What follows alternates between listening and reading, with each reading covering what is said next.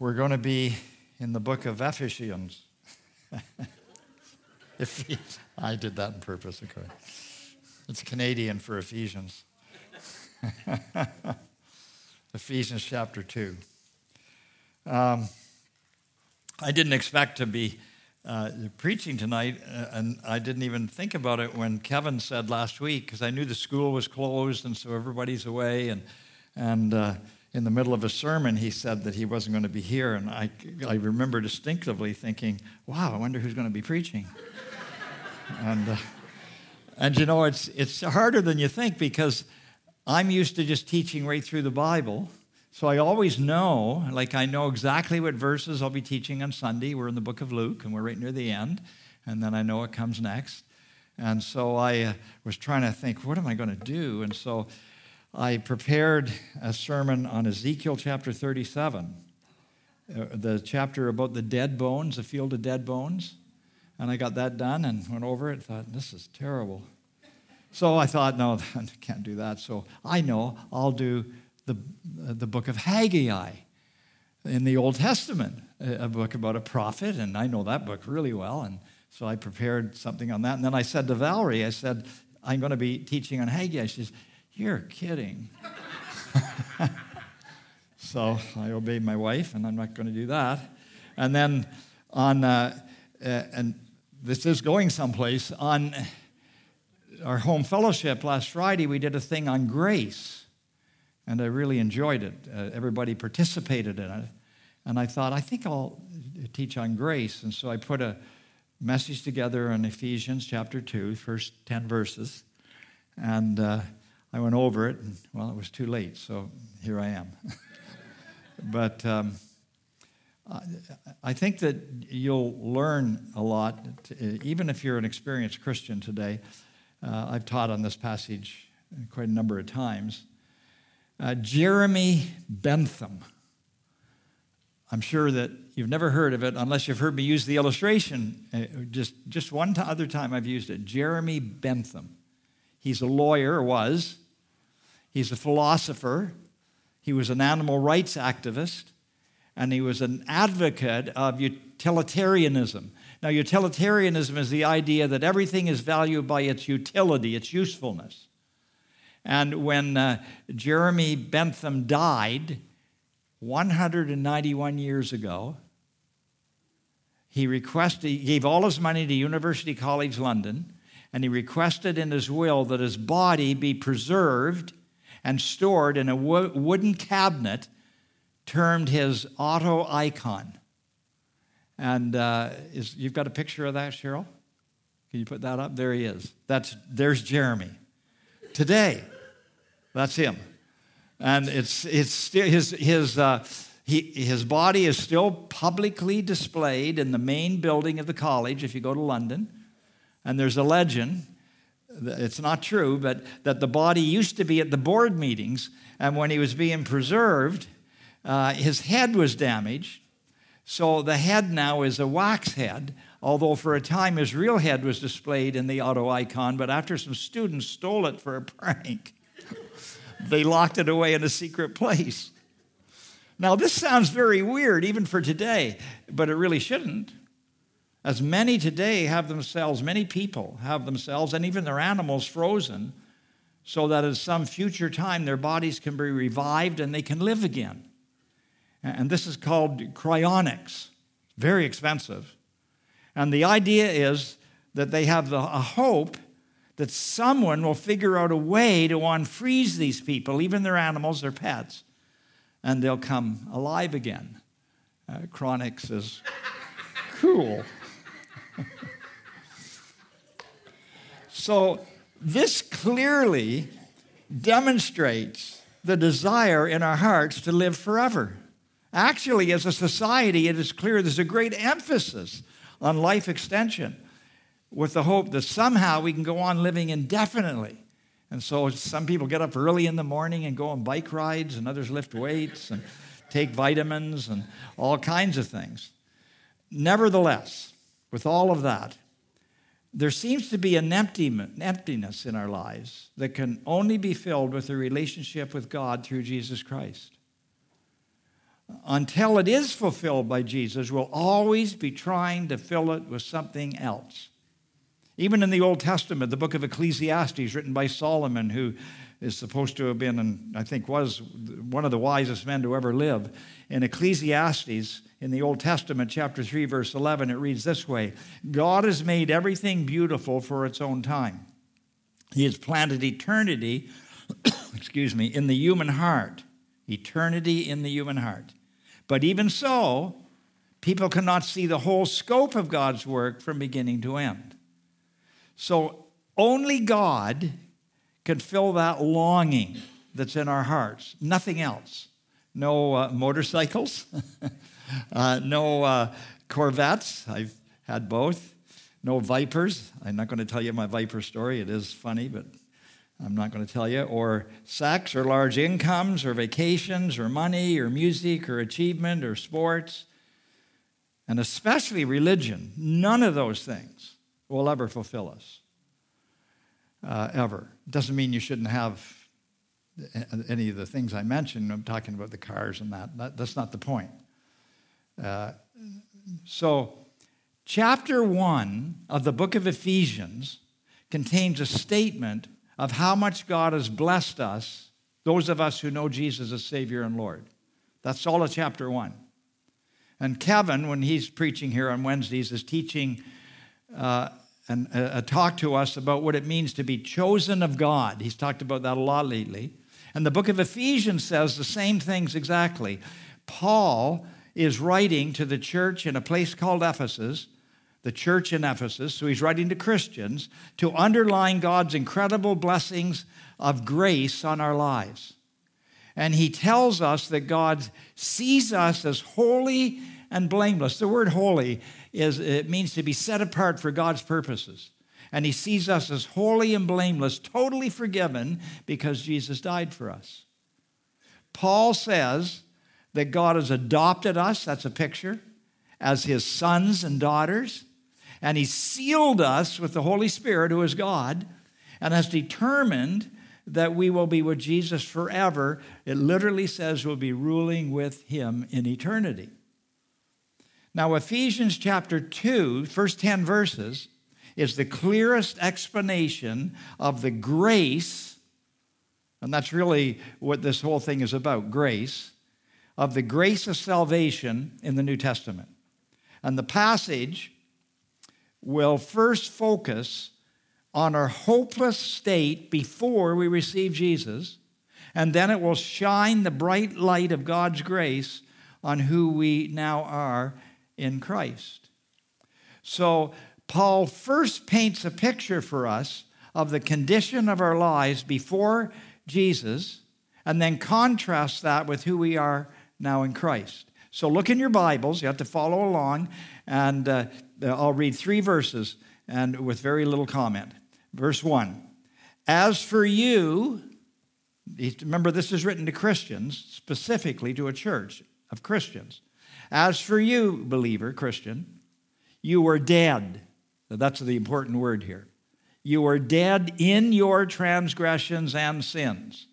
Verse 2 says, in which you used to live when you followed the ways of this world and of the ruler of the kingdom of the air. Uh, that's a re- reference to Satan, uh, to the demonic realm the Spirit who is now at work in those who are disobedient. Do you see? Disobedient ones mean those who have not become a Christian, that they're living lives on their own. And verse 3 says, All of us also, all Christians also, lived among non believers, because we were all non believers at some point, lived among them at one time, gratifying the cravings of our flesh that's our sinful nature. And following its desires and thoughts. And then he says, like the rest, we were by nature deserving of wrath. Now, we don't hear a lot of sermons on wrath, but it's a good word to understand. Wrath is God's anger, is God's righteous anger. That's what it is. Wrath is God's righteous anger. In Ephesians chapter 2, verse 3, in the New Living Translation, I put it on the screen here, All of us used to live that way, following the passionate desires and inclinations of our sinful nature. By our very nature, we were subject to God's anger. That's his wrath, just like everyone else. Now, the word dead, I want to go back to that word. It's not a metaphor, it's to be taken quite literally. And so you would think, if you're really thinking about what I'm saying, you say, but how can that be? I mean, really? I know people who are non Christians and they're fit and smart, and many of them are even more considerate than some who say they are Christians. And so, are you saying, Pastor Carl, that these nice people are dead?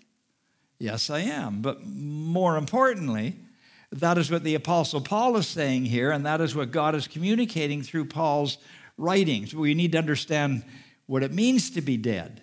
Dead. Now, I'm sure none of you will remember, it's too long ago, uh, the movie in 1995 called Dead Man Walking. Uh, it was an interesting movie because uh, it was a prison situation. And so you've got these people in death row, and then the, somebody comes along they, because they're they're guilty of what they did, and they're in jail, and so they're getting out now on death row, and uh, they're walking down toward the room where they're going to have the needle or the chair or whatever it is, and so they were called dead men walking. They're still alive, but they're dead men walking. And uh, there's an interesting way to demonstrate the gospel here. If we wanted to demonstrate the gospel in this, these are guilty, uh, in the movie it was men, and these guilty, these guilty men are in these cells, and they've done some terrible crime, and they come out, and they're now walking, even though they're going to be totally deceased in just a few minutes and they get to the door of the room, and at the door there's someone standing there saying, Are you guilty of your sins, of what you did? Are you guilty of the crimes? And the, yes, uh, I'm guilty. Okay, well, good. I want you to turn around and you're free to go. I'm going to go in here and I, I am going to die in your place. Now, you could imagine the, the idea of the, the criminal. You could imagine thinking, I mean, he'd think it, it must be a joke. He must be kidding or something. But that's exactly what Jesus did. Only he was righteous. He wasn't unrighteous as we all are. He wasn't a sinner, and he died for our sins so we don't have to go through that door.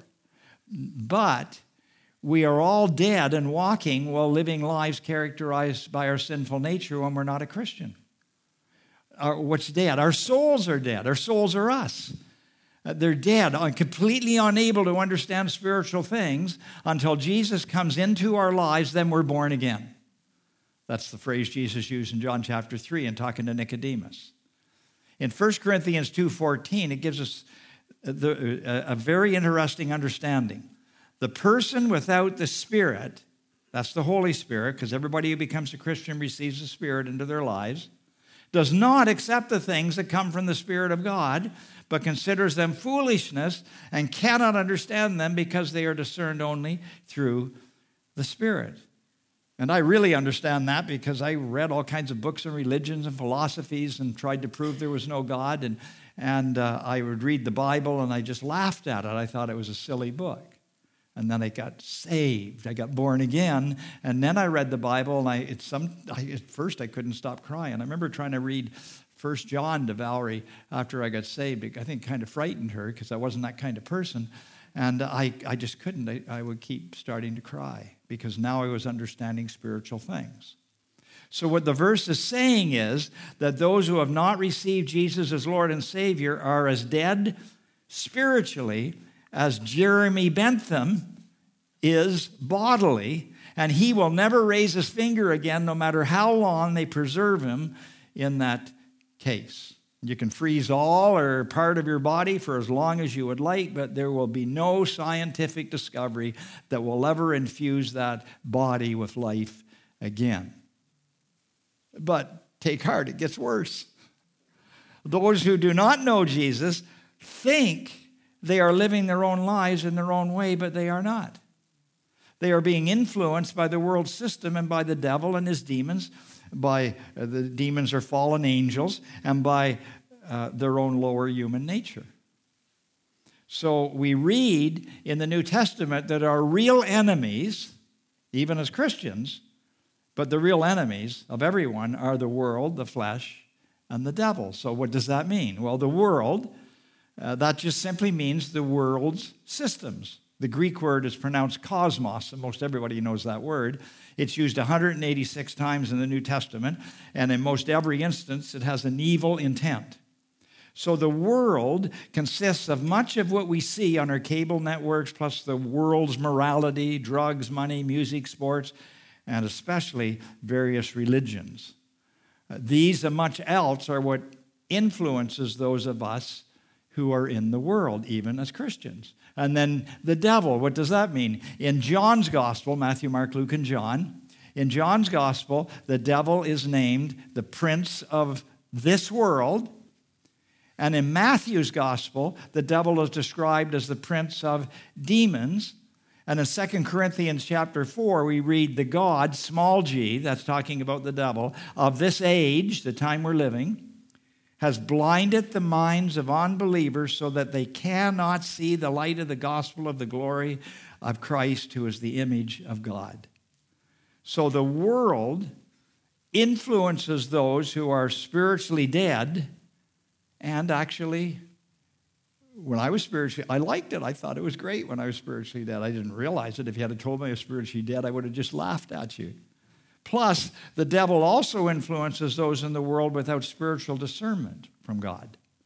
Most people don't think about their worldview. That's a big word, very important word today. Worldview is how we look at the world, how we see the world. What is the world like? What is the meaning of life? What in the world influences us the most? In uh, 1 John, near the end of our New Testament, chapter 5, 19, it says, We know that we are children of God. He's talking to Christians now. We Christians know that we're children of God and that the whole world is under the control of the evil one.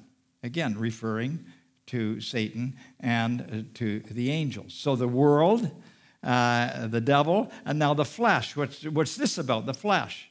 Well, Ephesians 2 3, we've already read it, but I'll read it again. All of us also lived among the non believing world at one time. We still do, but we live there uh, as unbelievers, gratifying the cravings of our sinful nature. That's the flesh, the sinful nature. We're all sinners by birth. And following its desires and thoughts. So the truth is that those who have not received Jesus are not in control of their lives as they may think. They, in fact, are controlled and influenced by the environment and the devil and their own ungodly desires.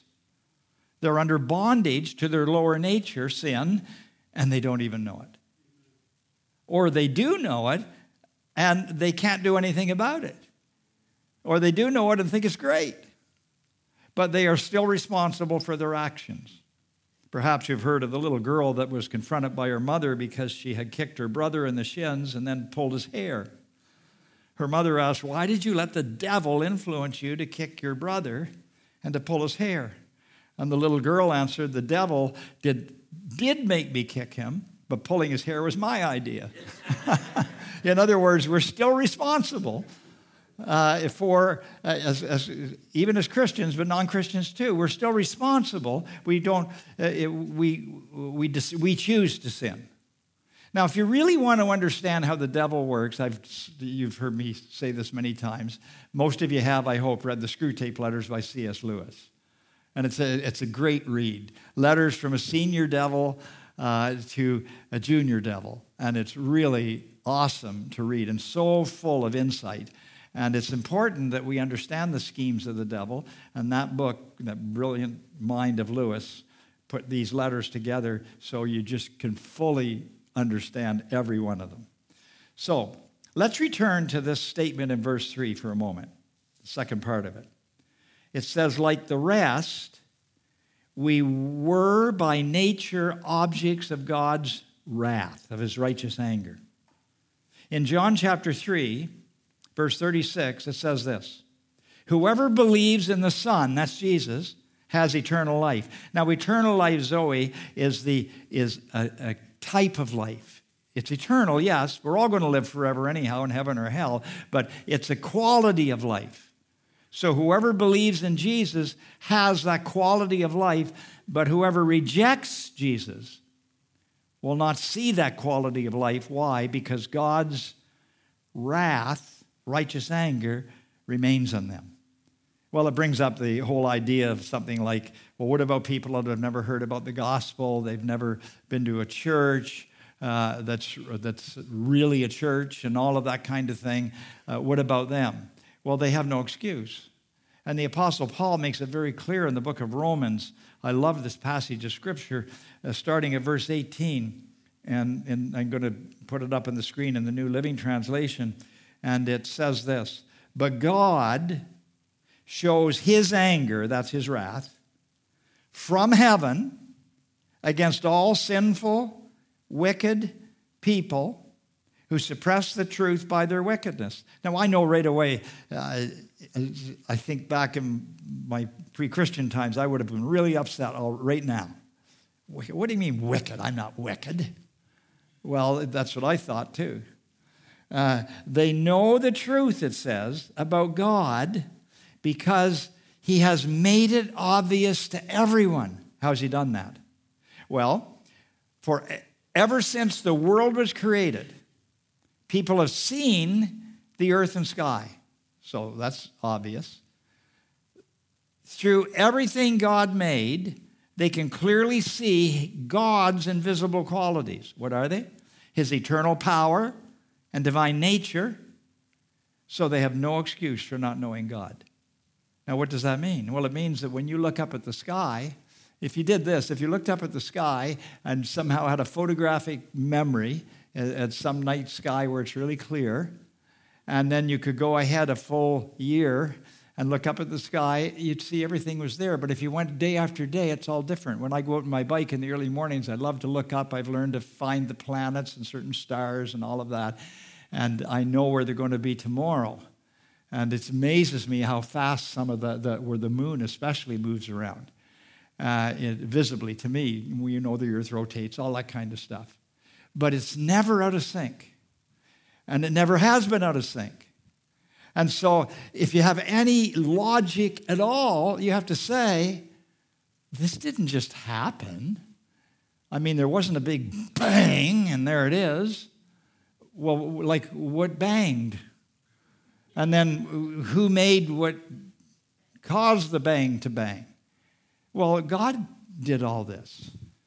And, and it, when we look up, we can see how trustworthy He is. We can see how awesome He is. And the more we learn, I'm always looking at the, what used to be the Hubble telescope, but now you can get better pictures than that online. And you, it's just amazing to me to see the vastness of space. It's a way beyond. It's still it's still creating new stars and galaxies and incredible. So we have no excuse. You can't say, well, you know, God, if God made all this and He made the earth and everything, then I ha- must be somehow responsible to who He is because here I am. There's a doctrine called the doctrine of total depravity. Only if you're an experienced Christian, you've heard about it. The first three verses of Ephesians 2 are really a summing up of the first three chapters of the book of Romans. And Romans teaches us that every man and woman born is contaminated by sin. And so the theologians call it total depravity. The word means that we're, we're all corrupt when we're born. Just go work in the nursery if you don't believe me. Uh, but here's, the, here's some more about it. We're not as bad as we could be. We could be even worse. But every aspect of our lives, that's the idea, every aspect of our lives have been tainted by sin and deserves God's righteous anger. Now, we're certainly capable of doing some good. Uh, non Christians, lots of non Christians do some really good things, but our motives will always be in question, and as a result, then we're totally lost. We're separated from God and we need salvation. In Romans chapter 3, it is written, There is no one righteous, meaning perfect like God is, uh, hoping what he thinks they are, not even one person. And there's no one who understands. And then it says, There is no one who seeks God. And you may say, uh, or know as someone who says they're seeking God, but if they are, it's only because the Holy Spirit is working in them if they're really seeking God. If God is not in our lives, then our sin nature controls our lives. God's wrath does not describe God having bursts of anger. That's not the idea. God's not an angry God, He doesn't blow up in anger. But that, in, His wrath, in fact, is God's constant displeasure and reaction against sin. It, it, to use a human analogy, it breaks His heart.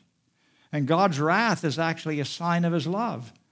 Someone has written if God can look at the sin and injustice of this world, especially today, and not get angry, he's not much of a God.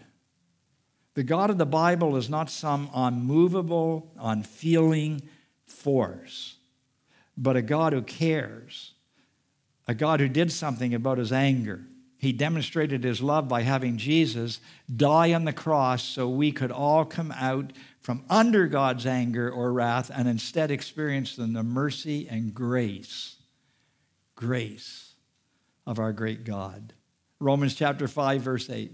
But God showed his great love for us by sending Jesus, he who is the Christ, to die for us while we were still sinners.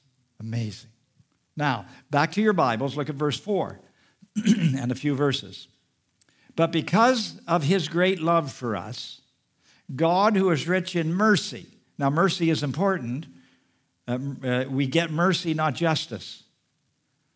We deserve justice, but we get mercy. Like the man standing at the door saying, Okay, I'm going to die for you. Jesus does that for us. So, but because of his great love for us, God, who is rich in mercy, made us alive. It literally says in the underlying language, has raised us from the dead spiritually with Christ, even when we were dead in transgressions. That's just another word for sinners. And it is by grace you have been saved. Grace means unmerited favor, grace means getting something you don't deserve and it is by grace you have been saved. And God raised us up with Christ and seated us with him in the heavenly realms in Christ Jesus. In other words, we have access to heaven in prayer. We have access to heaven in eternity. Uh, we're going to spend our uh, all of, all of our lives, really, the little bit we hear, but the rest of our lives are all going to be spent with Christ. And verse 7 says, In order that in the coming ages we might show the incomparable riches of his grace expressed in his kindness to us in Christ, the Messiah, whose name is Jesus. And then we just have this one little partial sentence, verse 8. For it is by grace you have been saved. Now, uh, we, we just need to stop here and realize how amazing this statement is. Knowing all we do about our sin nature, why would God save anyone? Think about the Apostle Paul. The Apostle Paul was a religious terrorist, he killed Christians. The first Christian killed in our Bibles that we see is Stephen, and he was right there just cheering them all on. And he's on, his, on the road where he got uh, eventually stopped by God, but uh, he was on the way. Uh, his whole goal was to get rid of the church, to get rid of Christians and yet God saved him. Our salvation certainly couldn't be because of anything we have done. It's all of grace. And Paul piles up words to try and describe what God is like his salvation, his love, agape love. He loved us when we didn't deserve it at all. His mercy, he gave us mercy instead of justice. His kindness, uh, he has great patience with us and the incomparable riches of His grace, His very, very, very great grace. Verse 5 tells us that God has made us alive, has raised us from the dead with Christ, even when we were dead in our sins. That's where we started about being dead. Now, that is an accurate picture of what has happened to us in salvation. And we are right now raised from the dead and able to live godly lives that will cause those who come to know us to ask us about the hope that we have. It should make us totally different than we were before. And uh, I know that when I got saved, especially in the office I worked in, I was a stockbroker at the time and, and uh, sort of a little bit of a ringleader in the office. And I came in and, uh, and I, I wasn't using the same words in my language that I used to use all the time. A lot of things had changed, and everybody noticed straight away, and they laughed and said, "Oh, he'll get over it. He's always off. He's always doing something and going off in some binge, so uh, he'll get over it." And then after quite a, an amount of time, I didn't get over it. I've never gotten over it. And, uh, and some of them uh, came to know the Lord Jesus Christ because they came to ask me, How is it that you changed so much? What happened to you? And I was able to tell them about how I met uh, Jesus. Um, so here's the good news, verse 8. This is really my whole point. This is what I wanted to get to.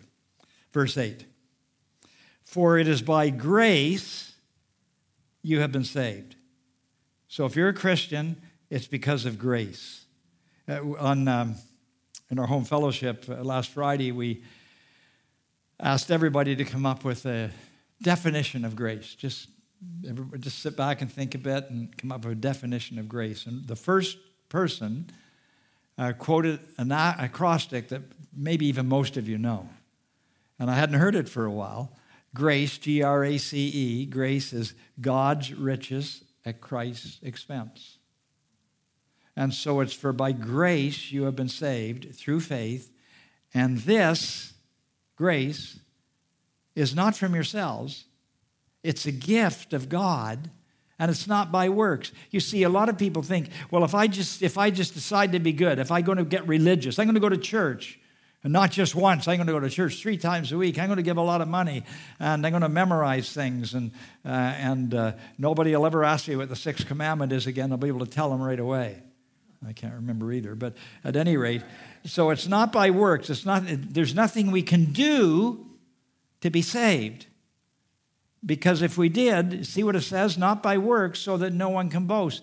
Because I would have walked into the office that day and said, Wait till I tell you what I did so that I got saved and I did this and I did that. And you can't say that because I didn't do anything. I, matter of fact, the, the day before I was still cursing God, and then all of a sudden God really got to my heart, in my case through reading books and, and, and a witness of a businessman friend and, and client that really uh, demonstrated a difference that I couldn't argue with. And then I gave my life to Jesus. And so it's not by works so that no one can boast. For we are God's workmanship. We'll talk about that word in a minute. Created in Christ, that's the word for the anointed one or the Messiah, whose name is Jesus. It isn't Jesus' last name, it's his position. He's the Christ. So, created in Christ Jesus to do good works which God prepared in advance for us to do. In other words, we can't work our way into heaven, but after we become God's workmanship, uh, then now God has already prepared uh, things for us to do. In other words, He's got a plan for our life, and He's not hiding it. It's not hard to find. You're going to have to read your Bibles and be part of a, a local uh, part of the universal church and all of that and God will use you when you become a Christian. You, all of us here that are Christians, which I'm hoping is all of us, uh, God has a plan and He has a life for us that's way better than we ever would have considered for ourselves. So let's talk about the word workmanship. This is my favorite word in the whole passage besides the word grace. Verse 10 says, We are God's workmanship. Uh, the Greek word is pronounced poema and we get our word poem from poema. But it's more than a poem. It's not that we're just a poem of God is uh, like a poem. It's a work of art. The word poema in Greek means uh, describes a work of art or a masterpiece. God's masterpiece. So every one of us when we're saved, we're now God's masterpiece.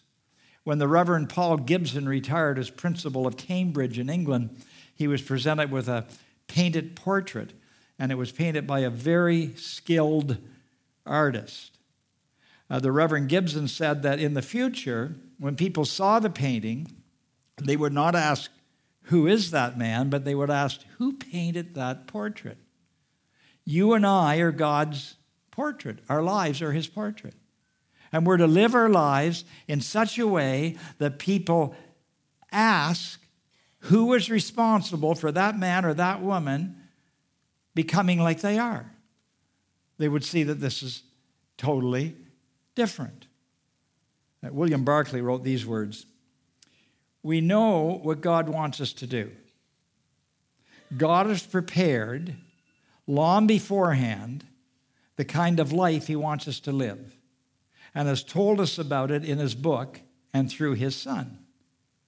We cannot earn God's love, but we can and must show how grateful we are for it by seeking with our whole hearts to live the kind of life which will bring joy in God's heart. I've seen many stories on uh, TV over the years. There's a thing Valerie and I watch every Sunday afternoon. Uh, it's a news format, and it's pretty good. And many, many times there'll be a story where maybe it's a fireman, uh, maybe it's just a good Samaritan who saves someone's life from drowning or from a fire. Uh, one lately, if, if, you're watching the news, you'd know about it. It's a football player that's well known, and he was on the way home in his Uber uh, from his practice just a week or so ago, and he saw this car on the side of the road in flames. They pulled it over, and they, were, they were worried it would blow up, but he was able to go in there with the help of another man, the Uber driver, and they were able to save this person. Now, do you think that that man that was saved, it was a man that was saved, that that man would just say, Oh, I'm glad you were here and do that. See you later. I doubt it. No. God has saved us from an eternity separated from God. We use the word hell, but it's terrible to think of not being able to be in the presence of God. And we need to be very thankful for that. And the thankfulness is shown by the way we live our lives. The works we're to do are works that God has obtained for us to walk in, to, to live our lives in. God puts them in, we work them out. That's how it works. And it is to be a joyful work, not a burdensome work. Most of you know my favorite Christian word is the word joy. We should have joy no matter what difficulties you're going through, what pain we happen to be in, how everything seems to have gone wrong, because we know that God is in charge. So we know that we're going to be okay. In Philippians chapter 1, the most joyful book in the whole Bible, in the New Testament, verse 6, it says, Being confident of this, that he who began a good work in you will carry it on to completion until the day of the Messiah, Christ Jesus. That's the day he returns or the day that we go to him. So he, we're being confident that he will begin a work in us as soon as we become a Christian, and he'll keep doing it until we meet him. In Philippians chapter 2, verse 12, it reads, Therefore, my dear friends, Christian friends, as you have always obeyed, not only in my presence, the Apostle Paul wrote this, but now much more in my absence, continue to work out your own salvation with fear and trembling. Uh, first verse told us that He works it into us, but we're to continue to work out our salvation, not earn it. We've already got it. Once you've got it, you've got it. That's it. But to work out our salvation, meaning all the results of it with fear and trembling, meaning we respect and love God with all of our hearts. For it is God who works in you to will and to act in order to fulfill his good purpose. And so he will make sure uh, that uh, we will not miss God's will if we're Christians. It's pretty straightforward. We have work to do. We don't work to be saved, but we have work to do, lives to live for Him. Nothing can be more joyful. And when we are saved, we're saved to serve God and love and serve others. That's when we can really become others centered people, not always into myself. If you're always into yourself, you're going to have trouble with depression. You're going to have trouble with all kinds of stuff if you just always are thinking about you. No, we're to reach out to others, and we have some great examples in our church of that, uh, especially. And in the end, in the end of all this, we move to our new home in heaven. Uh, the Bible pictures this like a great feast. Uh, so it is a good illustration to say it's a metaphor, but it's a good illustration to say that heaven, that eternity, is better than the best Thanksgiving meal you've ever enjoyed. So life is not what we accomplish, that's not what it's all about. Life is what God made our lives to be. That's what our life is. It's possible to be a failure in the world's eyes, but a winner in God's eyes. Because regardless of our worldly results, when we leave this life, we enter a feast in heaven that is better than anything we could have possibly imagined while living on this earth. When you are living the Christian life, you're, you're not performance oriented anymore. That doesn't mean you don't try to be excellent in what you do. If you're going to college, you want to see if you can get A's. If you have the ability, you should work hard, you should study, you should read. If you're uh, playing a sport, uh, it's, uh, uh, it doesn't, you don't have to be the number one. Uh, I'm like about 100,001, but uh, you, you can play it better and better and more, per, be more persistent and, and learn the game. If you're working at any kind of uh, job of any kind, you're going to be known as the first person to get there and the last to leave, and you're going to be diligent the whole time so that you, even in a sense, make yourself indispensable. Uh, that's not why you're doing it, you're doing it for the glory of God. So, whatever we do, we do it, and it doesn't, for God, and then He rewards us in the end, not because we were the best football player, the best this, the best that, uh, the best student, but because we love God, and His reward eclipses anything else. And so we no longer have to be always worried about am I being acceptable? Am I doing okay? And all of that kind of thing. Uh, we just need to want to serve God. Now, I started out by saying that on Friday night in our home fellowship, and uh, uh, some of you uh, may have been there uh, tonight or be watching, so you've already heard this, but uh, I ended by using an illustration that I think pictures grace for me uh, better than just about anything I've seen recently. And uh, I think you'll like it, and then you'll get the point. Um, I just finished recently reading a book. You can see it on the screen. I'm always pushing books Unoffendable. It is the most amazing book. The guy, John Moore, put me onto it, one of our elders. And uh, the guy is a, a radio uh, guy, Christian call in radio guy, Christian guy. And he's written this book, and the second edition is the one, uh, latest edition. He's added a couple of chapters to the book. It's sold extremely well, and uh, it's all about not taking offense and uh, how da- not, uh, about take, not taking offense and being forgiving. You know, forgiveness is the only disease that you can get from somebody that's hurt you. It doesn't hurt them, it'll destroy you if you don't forgive.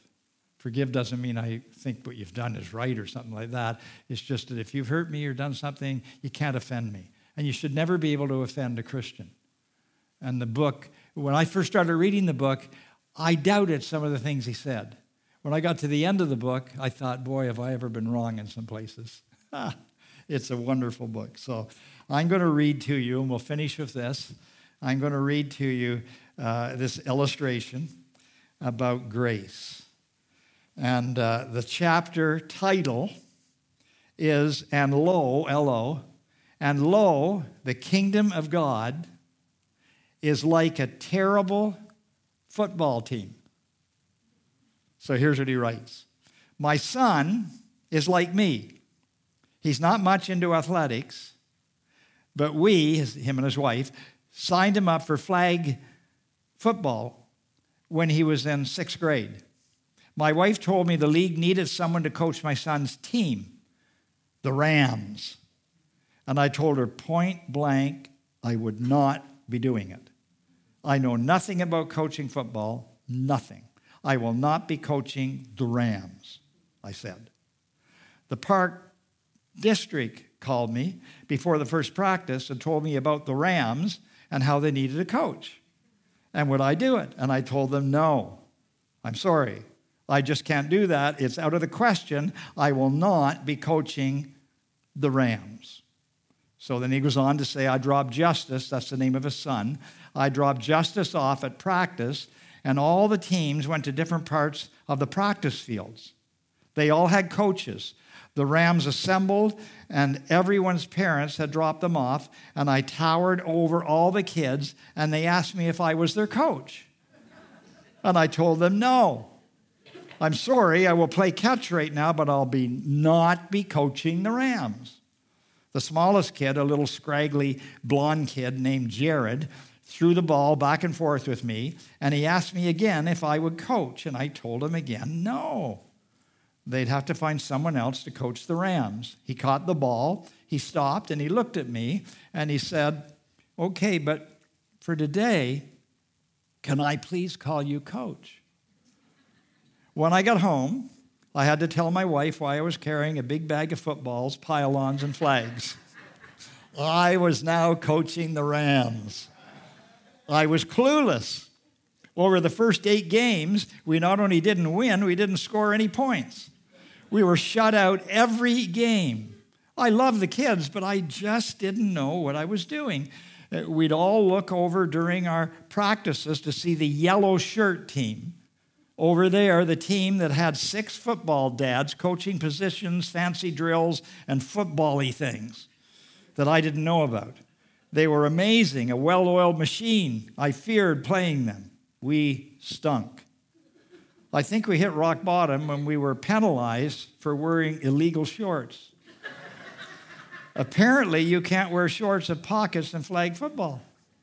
To avoid forfeiture, I sent my team into the crowd of parents to randomly ask people if they could swap shorts with them. that was a low point. And we played that team, the yellow shirt team, over there, the one with the dads, with visors and whistles and multiple future NCAA recruits, the very last game of the season. We were 0 and 11. They were 11 and 0. Sounds like we had no chance, right? Sounds like there's no way in the world we could possibly beat these guys, right? They laughed at us before the game. Something incredible happened. Our best player, a little guy named Christian, returned the opening kickoff for a touchdown. We were ahead 6 0. So the team that supposedly didn't have a chance the one that was mocked, derided, considered the worst coach team in the league, now led the game over the mighty yellow team. There were gasps from the crowd. Could the impossible happen? This could be like the 1980 hockey upset, the Miracle on Ice, all over again. Unbelievable. I patrolled the sidelines proudly announcing our intent to go for two. And then we missed that. And then they scored. 77 unanswered points, and we lost 77 to 6. So, yeah, it's not really that great of a story, except for one thing. As our dejected, winless kids left the field, the kids who were now 0 12 and just got humiliated again, something wonderful happened, something you usually don't see in football. A white stretch limousine pulled up along the field, a limo with flags, Rams flags. Everyone stopped and stared. The Rams, the playoff bound yellow team, everybody. And a mom said, Guys, it's time for your end of season party. The Rams went from dejected losers to royalty. Just like that, they were smiling and laughing and jumping up and down. They all piled into the limo, and off they went for our big pizza and swim party. The yellow team, coaches and all, were in awe. That is how the kingdom of God works. The last are first, and the first are last. And in the end, as much as we want to think our performance is all that matters, the victory has exactly nothing to do with us. We're human. So we're going to occasionally feel threatened. It happens. Anger happens too. So do jealousy and bitterness and resentment. But if you want to be a citizen of this other kingdom, the one in which God promises things will be set right in the end, you may as well remind yourself of it all the time. The things you think matter so much, they don't matter so much. If you put your trust in God, you're already a success because Jesus succeeded. You don't need to be insecure in who you are, not because you're so great, but because your security isn't found in who you are. The things you think matter so much, they don't matter much. In the end, you're free to fail all you want, kids, because there's a sweet thought. The limo is coming for you anyway. Now, listen, every one of us here have a date with physical death. Every one of us. And we'll be gone from this earth as we know it right now. Every single one of us. And uh, all of us think, uh, or maybe just say most of us, but well, I, I tomorrow, next week I'll do this. In April, I got to do this. I got to remember this in May uh, and uh, next year, but we don't know if we'll even wake up tomorrow. We really don't. We actually don't. Now, we don't have to obsess about that, except to think this way. When we go, where we go, is so much better than anything we could ever have imagined. Paul put it this way better than anything you could ever imagine or even think. It's a way better. And C.S. Lewis, I love his uh, the way he explains it in the Chronicles of Narnia. In, to put it this way, in heaven, every chapter of our lives is better than the last one, forever and ever and ever. Ultimate joy, ultimate peace, ultimate fulfillment, forever and ever and ever. We won't be bored uh, we'll, we will have incredible purpose and we'll be with Jesus. That's grace. None of us deserves it. Anyone who calls on the name of the Lord can have it. Doesn't matter who you are, young, old, high IQ, low, weak, strong, doesn't make any difference. So let's pray. Father, I just pray that if there's anybody watching online, I know there those watching and also, Father, if uh, there's anyone here who's never really given their lives to Jesus, I pray that you would draw them even tonight and they would not leave here or go home from where, or at home, wherever they're watching. Uh, they would immediately experience your grace in their lives. Father, I remember praying, asking you to come into my life. And then in the next, especially three or four days, I just knew something had totally changed, even though I hadn't been part of church or any of that, and, and, and now I know what it was. And so you're so good to us. If we call on Jesus, admit we're sinners, admit we need a Savior, you'll always make yourself known to us in a way that we will have no doubt that we're saved and on our way to heaven, where every chapter of our lives is better than the next, or than the last one, I'm sorry. In Jesus' name, amen.